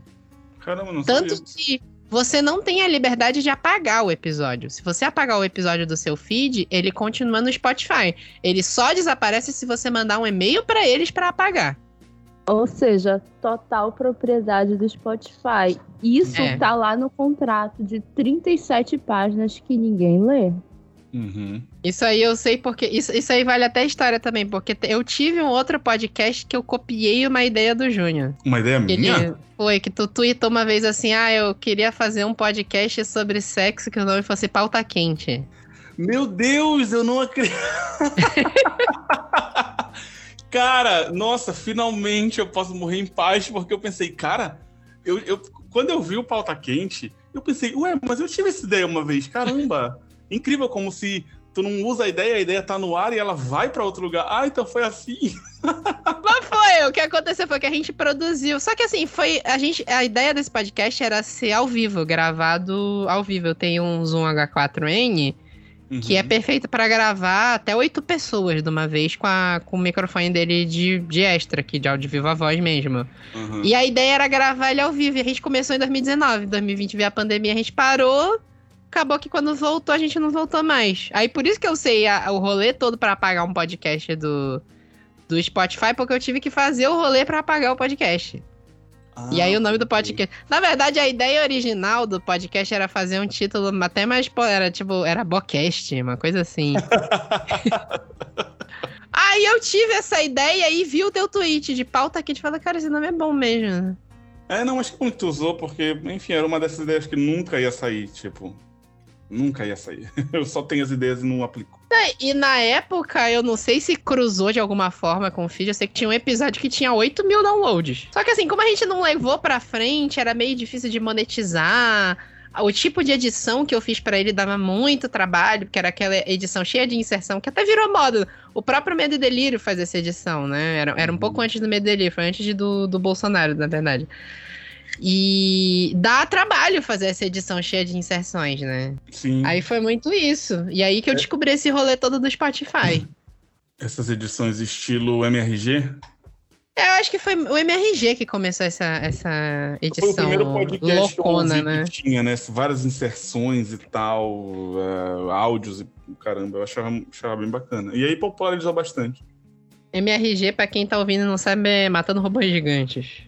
É outro que eu não ouvi mais tanto por conta da opinião de um dos participantes. Eu comecei a pensar, putz, sério? Ai, já sei, é, já sei. Que... É. Eu ainda escuto, mas eu dou aquela desligada da cabeça em algumas opiniões. Uhum, pois é. Não tem jeito. Assim, o podcast no Brasil, ele é antigo, né? O, se tu for pesquisar agora, a galera fala que o primeiro podcast é ali de 2004, né? Mas o que popularizou muito são os, até hoje os grandes podcasts que estão aí, né? É Nerdcast, Rapadura Cast, um pouco mais abaixo o, Brain, o Braincast, né? Sim. E eles estão aí até hoje, como até o Junior falou ainda agora, eles deram muito papo de como a edição de podcast, né? O super literário não tem jeito, ele é muito inspirado no Nerdcast. Até a coisa da gente fazer é, vírgula sonora, que é uma coisa que até meio caiu em desuso, mas eu gosto de fazer, que eu acho que diminui o papo de ficar cansativo. Uhum. Que eu acho que é uma coisa completa, tipo, é... vem completamente do, do, do Webcaverna, do Nerdcast, né? Tipo, o Nerdcast eu acho que sim. inventou isso, não foi? Eu, eu acredito. Eu acho que sim. Sonora. Até porque é muito interessante, né? Tipo, o podcast, ele surge nos Estados Unidos, ele surge, ele é gringo, a ideia, né? Tipo, mas o, o podcast brasileiro tem uma identidade própria por conta desse podcast, né? Nerdcast principalmente. Eu lembro que uma vez eu, lá na época que eu comecei a ouvir, porque eu comecei a ouvir podcast em 2013. Foi quando eu descobri o que era podcast e quando uhum. eu descobri o Nerdcast. Uh, e eu lembro que aí eu fui atrás de uns gringos para ouvir e eu achei chatíssimo, porque não tem trilha, é só a conversa, é só a gente falando, falando. Eu, nossa, que chatice. Aí eu não, não, não, não continuei ouvindo. é. Tu começou. Eu ouvi conversa, eu ouvi a conversa no ônibus, porra. Né? Pois Exato, é, né? É. Exatamente. Cíntia, tu começou a ouvir podcast como? Então, foi na época que eu comecei a produzir, porque, tipo, eu já comecei a produzir sem conhecer podcast. Eu nunca tinha ouvido, tipo, o primeiro episódio, quem editou foi o meu amigo, quem eu gravava. Aí ele falou assim, ó, no segundo episódio tu vais fazer assim, tu vais abrir o, o Audition, tu vais pegar o teu mouse, tu vais selecionar o que tu queres cortar, tu vais fazer isso, tu vais fazer aquilo. Ele me ensinou pelo telefone como eu fazia. Nossa. Aí eu, tá bom. Então, tipo, eu fui sem referência nenhuma. E até hoje eu tenho, tipo, zero referência de edição de podcast. Porque quando eu ouço, eu não fico analisando isso é uma vírgula, isso é uma trilha, que a trilha sobe, não sei o que, não. Eu ouço, eu fico imersa ali. Então eu comecei a ouvir quando eu já estava produzindo, lá por 2015, eu acho. E, mas também, tipo, eu tenho que ouvir sem fazer nada. Eu tenho que parar tudo que eu tô fazendo na minha vida para deitar, fechar meus olhinhos e ouvir o podcast. Eu não sou a pessoa que consegue.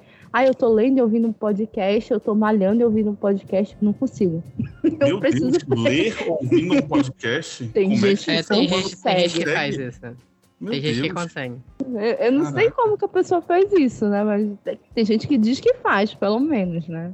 Eu, eu gostava Trabalho. muito de. É, podcast, quando eu conheci, era. Podcast virou minha companhia no transporte público. Era onde eu ouvia podcast, no ônibus, indo para faculdade, indo para o estágio, indo para minha casa.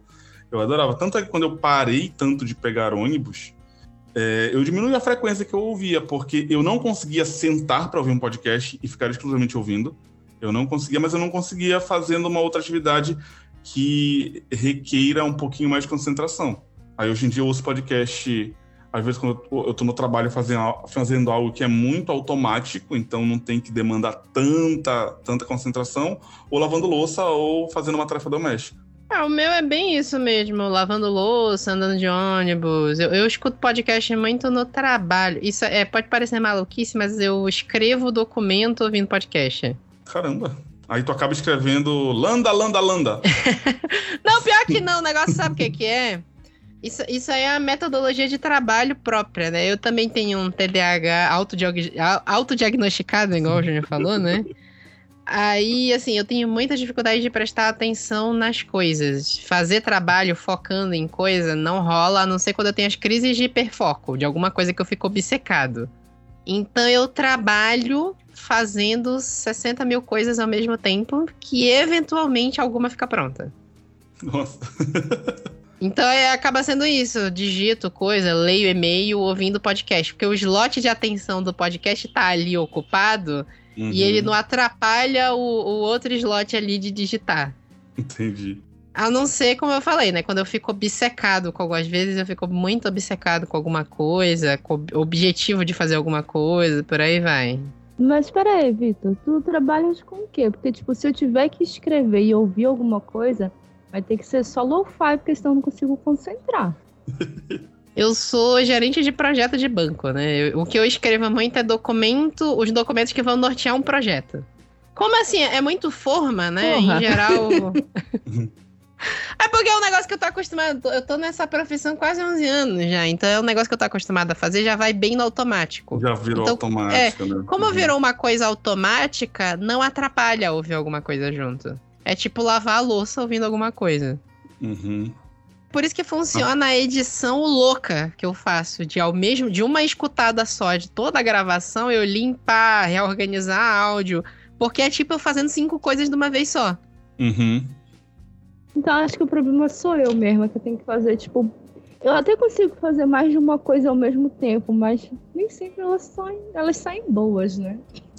Eu, eu sei que eu sou um ponto fora da curva e isso que eu faço é extremamente exaustivo. Volta e meia eu fico assim, destruído, cansado da cabeça mesmo.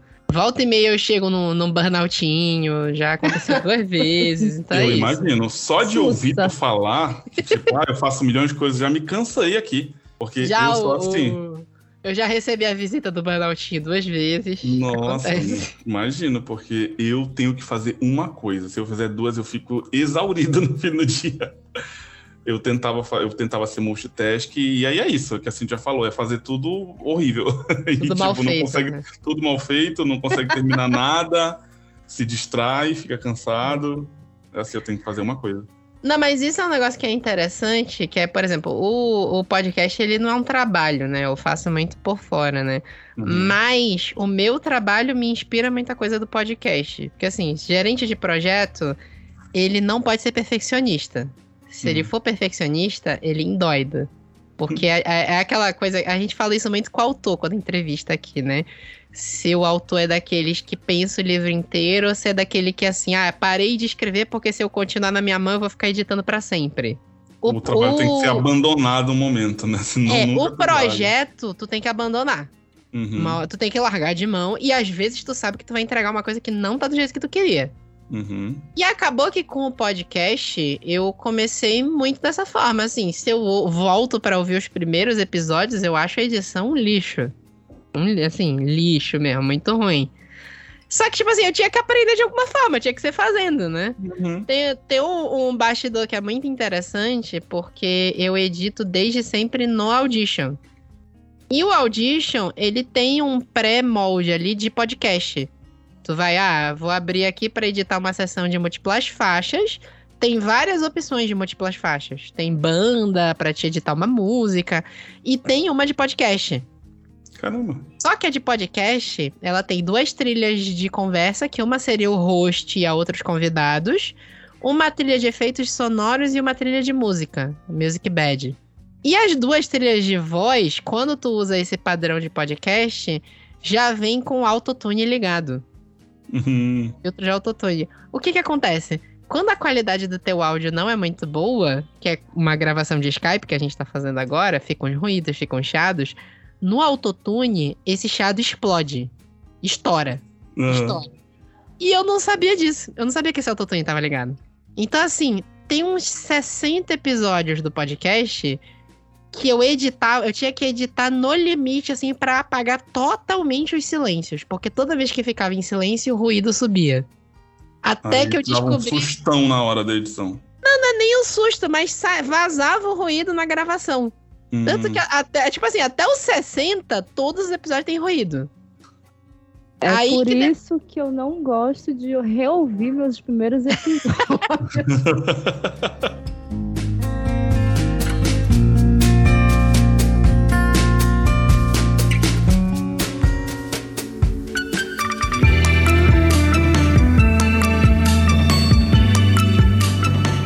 coisa, né? Reouvir os primeiros episódios, tu vai ver a tua edição que tu achava que tá ruim, tu melhorou. E lembrar que tu falava muita merda também, né? Nossa, isso é real, real. No- eu, eu gosto muito de reouvir os Web Caverna, Porque é, o podcast, para mim, eu gosto de fazer também porque ele é um registro histórico daquele momento da minha vida, o que eu assistia, o que eu Sim. falava, como eu falava. Mas eu fui ouvir um recentemente que eu falei cada absurdo, ofendi cada minoria, eu inclusive, e eu, meu Deus do céu, tomara que isso nunca mais saia à luz do dia. Se um dia sair de novo, eu tenho que colocar assim, este, aquele, aquele disclaimer. Este produto, esta obra reproduz costumes da época em que Da foi época. porque Por falava favor, cada não coisa. nos cancelem. Por favor, porque olha, material de cancelamento tem no Zé do Caverna Antigo. Eu sempre falo, né? Tem, tem episódios antigos que a gente falou umas merdas assim, bem pesadas, super canceláveis hoje em dia. Uhum, uhum. Se alguém ouvir ficar ofendido, eu, eu não sou aquele negócio de dizer, ah, se por acaso alguém of- se ofendeu com o que eu disse, tipo assim, obviamente é ofensivo o que eu falei, Uhum, reconheço. uhum. E convidados falaram coisas ofensivas também. É, se alguém ouvir, entenda, não, não vá pagar o episódio, mas isso é uma coisa de um aprendizado, tá? A, a gente aprende, a gente muda com o tempo. Eu sei que eu falava muita merda. É, total, é tipo, é isso mesmo, a gente não, na época, a coisa que a gente não sabia que, e é muito isso, reproduz costumes da época que a gente nem percebe que eram problemáticos. coisas que a gente não sim. percebia que se falar era problemático, hoje em dia a gente já sabe. Pô, eu soltei aqui um lista negra e depois fiquei pensando, será que eu vou ser cancelada? Será que ainda pode falar isso? É. Eu acho que é uma das coisas que as pessoas não pulam rapidamente no ah, cancelada, porque existe uma uma, como é que se fala? Tipo, existe um discernimento. A pessoa sabe que racista, falou lista negra. Não, às vezes é um vício É. de linguagem, porque, né? É, eu lembro, tem, tem um livro que o nome é Blacklist em inglês. Não, é Death List. No Brasil eles Uhum. traduziram pra Lista Negra. E aí depois eles relançaram o livro o- com o título Lista da Morte. Uhum. Nesse conceito, a lista negra não é um termo legal, por aí vai. Não é, né? De fato não é. Sim, sim. Mas sabe que aí, tipo, uma discussão completamente paralela. Mas eu fico em dúvida. E eu não tenho lugar de fala nenhum, tá? Então é puramente uma discussão. E eu não tô tentando defender nada. Sim. Mas hoje em dia, quando você vai se referir a uma pessoa de pele preta, você fala preto, né? O, o, o Tanto falar faz. negro, tanto faz, né? É, tanto faz. E não tem o tanto faz. correto, né? Tipo, ah, não, você fala negro. Não, Porque eu já vi uma discussão sobre melhor falar preto do que negro, justamente por essa ideia de, com frequência, atribui-se a negro algo negativo. Lista negra, magia negra uhum. ah, e outras coisas. Mas enfim, foi só uma, uma coisa que eu tava pensando, que eu, que eu lembro de ter refletido há um tempo atrás, que eu nunca discutiria isso à luz do dia, porque é muito passivo de, pô, esse cara tá falando merda. E pode ser merda, mesmo que eu esteja falando. Não, sim, sim. Não, mas isso é intrínseco ao podcast, porque a gente acostuma a nossa linguagem com o tempo também. Aquela, aquela Uhum. discussão que teve gigantesca sobre o criado mudo. Que depois se descobriu que era uma fake, né? Era O uma fake é, news. Era uma fake news, né? Mas é muito isso, né? Foi golpe de marketing, né? Morte aos Foi, marqueteiros. da- Vocês não podem me cancelar porque tem que matar marqueteiro mesmo. Mas se servir de consolo, a empresa era uma, lo- uma loja de móveis que inventou essa fake news aí do criado mudo, que criado mudo seria um termo racista. E ela faliu. Era a Mas Etna. por que, que ela inventou essa fake news? Qual era o objetivo no ponto de vista de marketing? Ah, se vender como uma empresa é, ah, é, é, desconstruidona. desconstruidona e por aí vai. Se tu Hum. pesquisar, eu acho que é na Amazon. Se tu pesquisar criado mudo, eles olha, esse termo não é muito legal. Eu acho que é na, na Amazon. Mas eu sempre achei um nome feio mesmo pra um móvel, né? Chama É, de tá aqui, mesmo. Tá aqui, acabei de pesquisar. Criado mudo no- na, na Amazon e vem aqui assim: a origem do termo criado mudo é controversa. Eles mudaram, porque antigamente eles falavam que era racista. Mas removemos o útil do nosso site. Procure por mesa de cabeceira. Pra quem Ah. não sabe, isso é uma fake news criada pela Etna, que era uma empresa de móveis que faliu.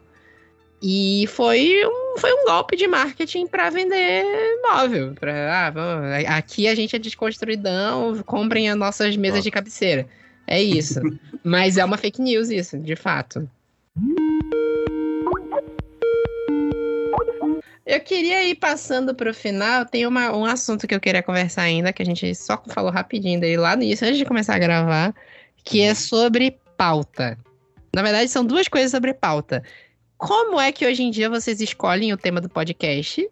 E se vocês escrevem uma pauta de fato pra gravação? Eu escolho na base de muito choro. eu fico assim, cara, eu queria muito falar disso. Aí eu começo, eu quero mesmo, eu domino esse assunto, eu vou conseguir. Aí eu começo a pesquisar, tem um milhão de referências. Aí eu começo a me sentir muito merda. Porra, todo mundo já falou disso. Por que, que eu vou falar disso? Eu sou ninguém. Meu Deus, eu sou um nada. Mas a minha psicóloga falou que eu deveria explorar isso. Eu preciso. Aí eu começo a chorar e aí eu começo a escrever. É mais ou menos assim que funciona. É traumático o processo. Demais. Meu Deus. No meu caso, mudou antigamente, né? Hoje, é, antigamente a, a gente era muito pautado pela cultura pop e nostalgia também. Esqueci, a gente gostava muito de falar de tudo nostálgico. O Web Caverna nasceu falando de Homem-Aranha, porque na época tinha saído o filme do Tobey Magu do Tobey Maguire, do Andrew Garfield. Então, era muito o que estava em alta na mídia. Novamente seguindo os moldes do Nerdcast.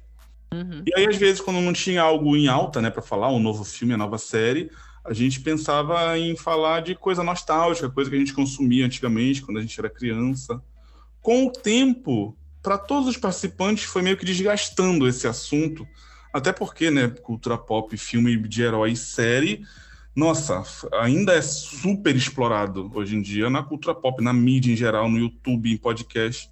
Então a gente foi mudando e falando de assuntos mais, uh, mais livres, assim, tipo história de trabalho, histórias pessoais, onde a gente dá o nosso take pessoal mesmo da coisa. E hoje em dia é assim, tipo, o eu gostaria de contar uma história de algo que aconteceu, ou mesmo algo que eu assisti, ainda tem isso, né? Não, assisti isso daqui, mas não necessariamente porque tá em alta a gente tem que falar. Hoje em dia a gente desencanou muito disso. Então é muito para pensar, nossa, eu gostaria de. Acho que isso é, geraria uma discussão legal no podcast. É muito mais experiência de vida mesmo. Tem virado muito mais cotidiano. Assim, o super literário a gente teve um tempo atrás essa coisa da ah, tem que gravar logo. Assim, de vez em quando tem uns filmes que a gente grava em cima do laço. Uhum. Mas nunca é muito em cima, até pra gente falar com spoiler. No início do super literário, a gente fazia uma sessão sem spoiler e no final a gente começava a falar spoiler. Só que é muito difícil fazer isso.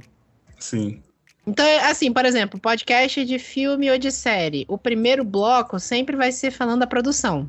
Falando histórico, falando de, dos atores, falando da direção, esse tipo de coisa.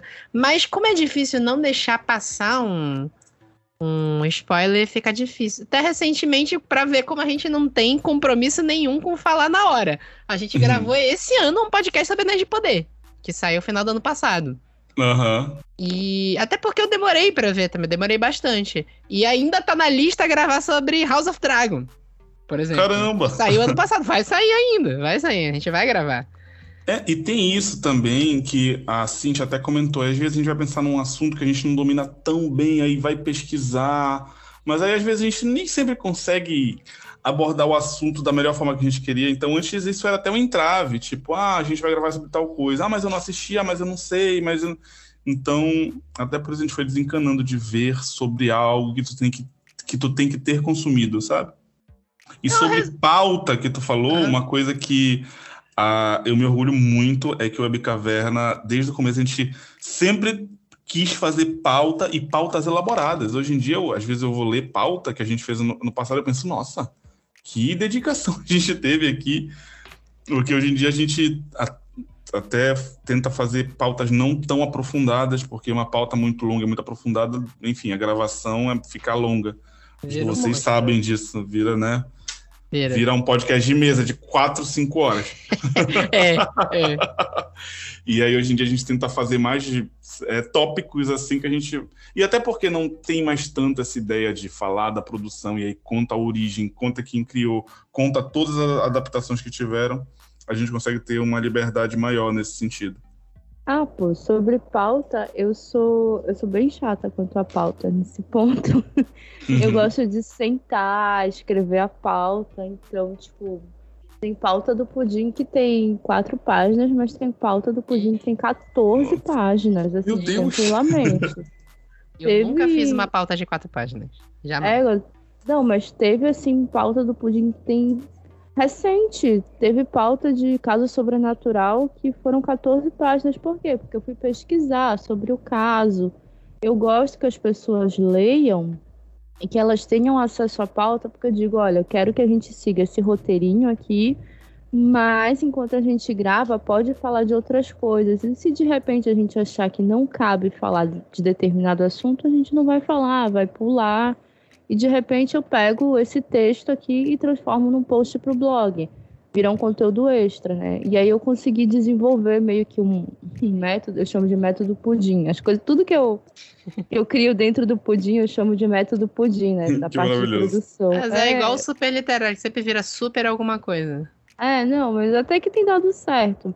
Então, sempre tem um conteúdo extra. Como na teoria, né, sairia um episódio num domingo, aí no domingo seguinte teria um conteúdo extra, para no, outro, pra no outro domingo sair um, um episódio novo, né? Então eu sempre já sempre produzo a pauta já pensando no que vai ser o conteúdo extra. Então, às vezes é uma continuação da pauta, às vezes é alguma coisa que sai na hora. Mas eu gosto muito que as pessoas tenham acesso, porque eu quero que elas saibam do que a gente vai falar. E assim, a pauta tem tópicos, ela tem os assuntos relacionados, ela tem os links para as pessoas aprofundarem mais conhecimento. E eu sempre deixo é, com acesso livre para quem quiser editar. Ó, tá livre aqui, se vocês quiserem adicionar alguma coisa, adicionem. Se não, vocês podem chegar na hora e falar.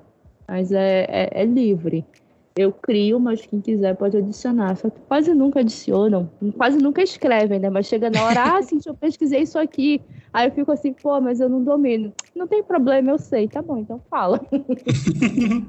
É, eu falei pra vocês no início, né? Eu tenho a pauta, assim, nada super elaborado. Uma página, no geral, meia página às vezes. É tópicos. É, Uhum. eu tenho a pauta do podcast, só que em geral eu não libero a pauta pra quem tá participando pra poder levar a conversa no caos. Às vezes a conversa vai pra outra direção e não tem problema. Eu, às vezes fica mais legal. E a experiência que eu tenho com liberar a pauta, as pessoas ficavam presas na pauta. Aí vai Uhum. muito assim, de quem tu tá gravando também. Até essa coisa da entrada do podcast foi uma coisa que eu já mudei várias vezes. O início do podcast, antigamente, eu avisava para as pessoas, falando assim, ó, eu vou fazer uma entrada e depois você se apresenta. E eu percebi que as pessoas ficam muito constrangidas de fazer isso. Quem não é do, do dia a dia, às vezes até quem é do dia a dia, fica super constrangido. E aí eu mudei pra eu chamar a pessoa. E mesmo assim, tem algumas pessoas que ainda ficam constrangidas com isso. É, é real. E essa questão da abertura, pra mim, até hoje ainda é uma questão, porque a gente começa, né, imitando total o, jovem, o, O Nerdcast. É, e aí como é a abertura? Chama a pessoa, a pessoa vai fala alguma coisa e fala uma frasezinha, né, sobre o assunto. E isso me incomodava muito, porque pra mim já estava muito parecido, mas eu não conseguia sair. E até hoje é difícil. Eu fui testando uns outros métodos, só que é engraçado, algumas pessoas que já estão há muito tempo, né, fazendo a Bicaverna e gravando, acaba indo por esse caminho inevitavelmente, porque parece que existe uma necessidade de, depois de falar o nome, falar uma frase. Tipo, vira algo muito automático. Eu ainda hoje estou testando métodos de evitar que as pessoas façam, façam isso, sabe? Eu, é é uma questão, uma questão de preferência mesmo, assim. Cíntia, Olha, se eu no não pudim tu chama as pessoas, né? Sim, eu chamo, e se eu não tivesse participado desse episódio, eu não saberia que isso daí é tirado do Nerdcast. É. Isso, isso é muito Nerdcast, é. Eu não Demais. sabia. Curiosidade, eu fazia igual o Nerdcast mesmo. Eu me apresentar, até aparecer falar alguma bobagem, gritar e falar alguma coisa, beleza. E cada um se apresentava. Essa coisa de eu chamar as pessoas, eu tirei do Brainstorm 9, do Braincast. Que aí ele faz apresentando cada um e cada um fala alguma coisa ou só diz um oi. Uhum. Não, eu meio que desenvolvi um- uma apresentação, né? Eu falo, hoje a gente tá começando mais um episódio do Pudim. Hoje nós vamos falar do assunto X. Eu digo nós, porque eu não vou fazer isso aqui sozinha, não. Hoje eu tô com fulano. Aí fulano diz oi. Também tô com ciclano, digo o ciclano diz oi. E aí eu falo se, se é um novo arco ou se a gente está continuando alguma coisa. E geralmente eu dou um passo para trás, mas antes de começar a gente vai falar de X assunto. Tipo, já tem na minha cabeça isso sempre, é sempre essa abertura. Mas lá no começo do Pudim, eu sempre me apresentava: Oi, é, se você não me conhece, eu sou a Cintia Pudim.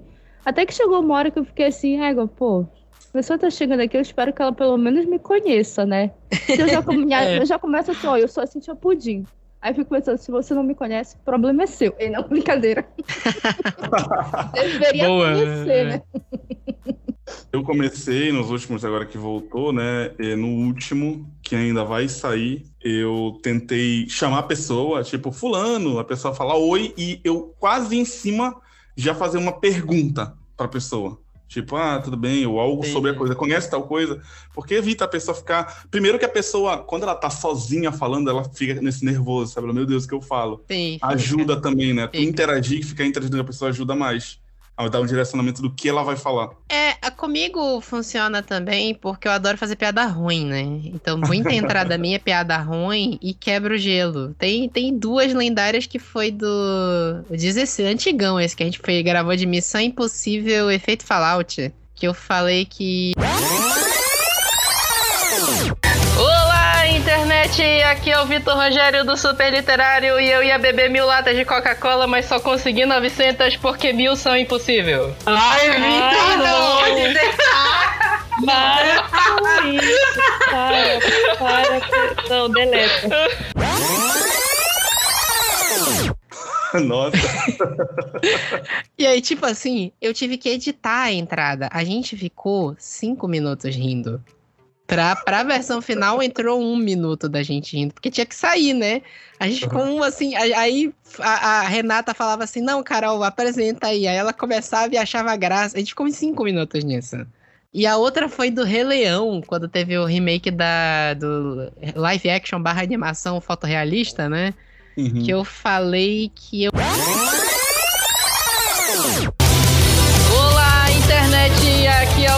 Rogério do Super Literário e eu queria treinar na mesma academia do SCA para aprender a dar aquele mata-leão. Ah, Ai, Vitor, olha não, Vitor, não, Vitor. Essa foi, essa foi dolorosa. Nossa, boa, eu gostei, eu gostei, boa.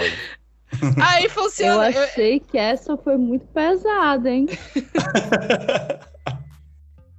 Desculpa. E foi duas vezes que a galera se perdeu, assim, sabe? Perdeu mesmo. Que em geral é um negócio que eu faço para quebrar o gelo. Às vezes a pessoa tá meio constrangida e por aí vai. Ah, é um negócio que eu faço para quebrar o gelo. Entra um maluco gritando que nem um doido, falando besteira. É isso. Só que assim, depois eu percebi que funciona melhor chamar a pessoa. E eu já percebi também que, por exemplo, a gente faz as entrevistas também. A, a, a Cintia eu sei que já fez entrevista e o Júnior fez entrevista também no Web Caverna. A uhum. gente entrevista muito autor, né? Teve vários autores que a gente entrevistou. E eu percebi que mesmo eu chamando eles, eles ficam meio constrangidos ainda. Ah, mas eu tenho. Eu dei um jeitinho nisso. Geralmente eu chamo a pessoa para um papo antes, né? Eu falo assim: olha, eu queria conversar contigo, te conhecer um pouco, para eu já sentir como a pessoa é. E eu sempre tento deixar ela o mais, assim, o mais solta possível. Então, geralmente, antes de gravar com a pessoa, uma semana antes eu converso com ela, me apresento, aí eu ligo a câmera, vejo a pessoa, a pessoa vê minha uhum. cara, né? Passo, passo uma maquiagem para ela também não se assustar, né? e aí eu falo assim: olha, vai ser legal, vai ser uma conversa, não é uma entrevista, a gente vai bater papo. Então, tipo, eu vou te perguntar coisas, mas é uma conversa. Então, tipo, tu pode falar, tu pode contar coisas. Se tu quiseres que eu tire alguma coisa que, sei lá, te arrependeste de falar, depois tu me fala, então é isso. E assim, deu, sempre deu certo isso. Quer dizer, pelo menos que eu me lembre, né? A única vez que eu não fiz isso deu muito errado, sabe? Tipo, deu muito, muito errado. O episódio tá no ar, não vou falar o que foi. Mas foi um episódio é. que ficou muito esquisito, a ponto de eu gravar um outro episódio depois e dizer, é, galera, esse aqui que é valendo agora. O outro foi só um teste. foi muito esquisito mesmo. Isso de bastidor, eu lembrei de uma vez. Era um dos primeiros podcast, é, dos primeiros episódios da Caverna é sobre Harry Potter, inclusive. A gente chamou um amigo nosso, o Renato, e nessa época a gente gravava é, o áudio de cada um separado e não gravávamos o áudio do Skype. Na época a gente gravava pelo Skype.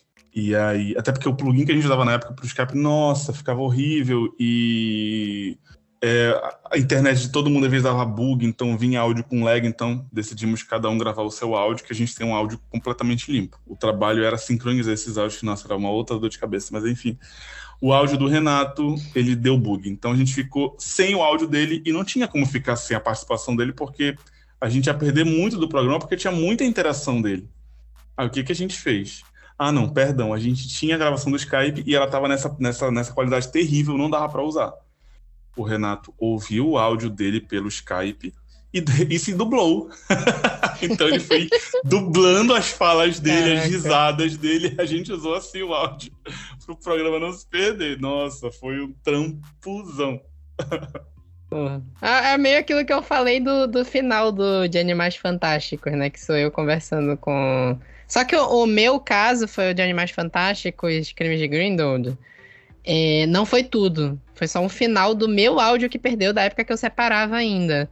Aí eu gravei, conversando com, com as pessoas, com a gravação, né? Com a gravação das uhum, pessoas. Sim. Assim, não foi uma dublagem porque eu não tinha nem o áudio mesmo. Eu fui conversando de novo, lembrando mais ou menos o que eu tinha falado. E é isso. No final saiu o episódio, até hoje ninguém reclamou.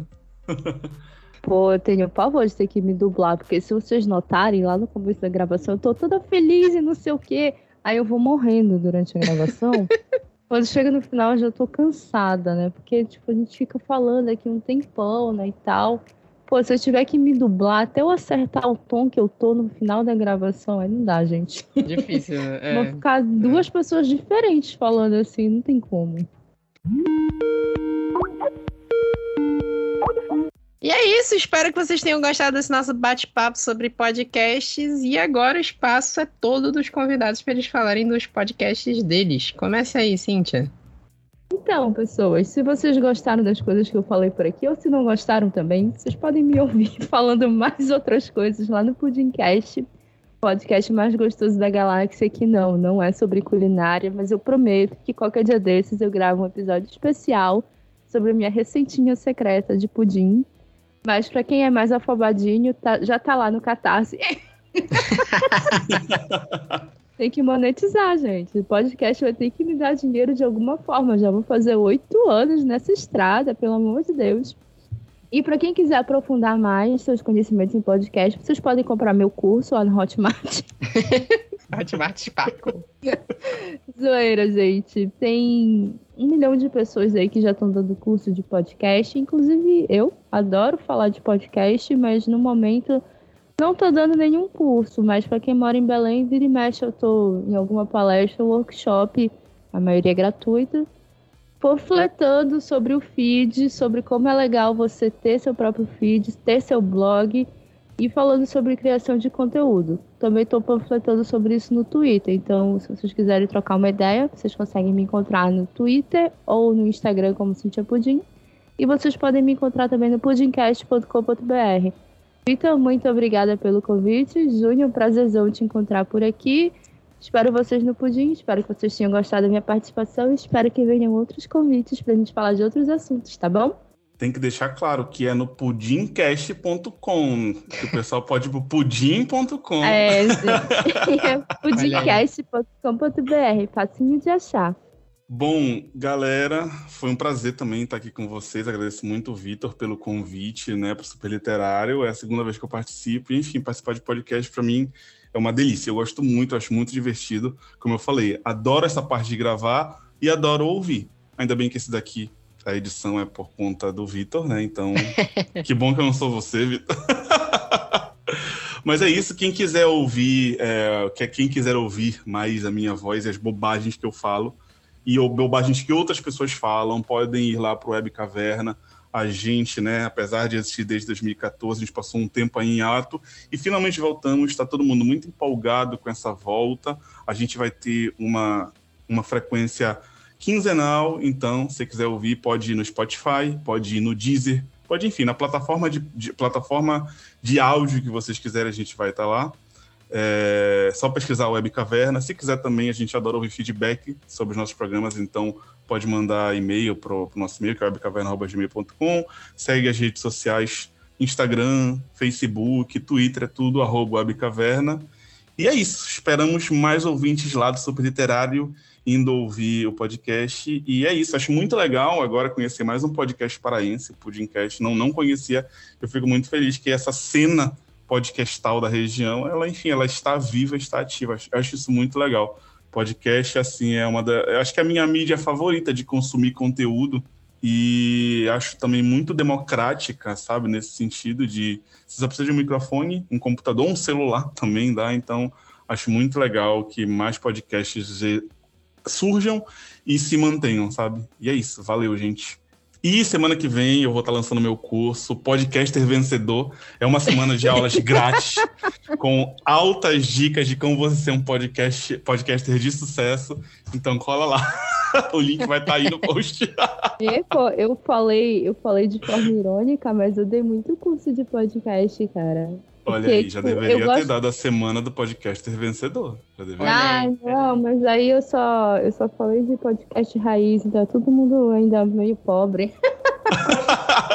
Sempre dei o caminho das pedras, falei assim, ó, vocês querem começar mesmo? Vou logo, vou logo dar a real pra vocês. Nenhum amigo de vocês vai ouvir. Vai ser sofrido, vai ser solitário, mas no final vai valer a pena, hein? Vale, vale a pena. É bom demais, gente. É, é aquele. É a comunidade do Orkut. A gente se fode, mas se diverte.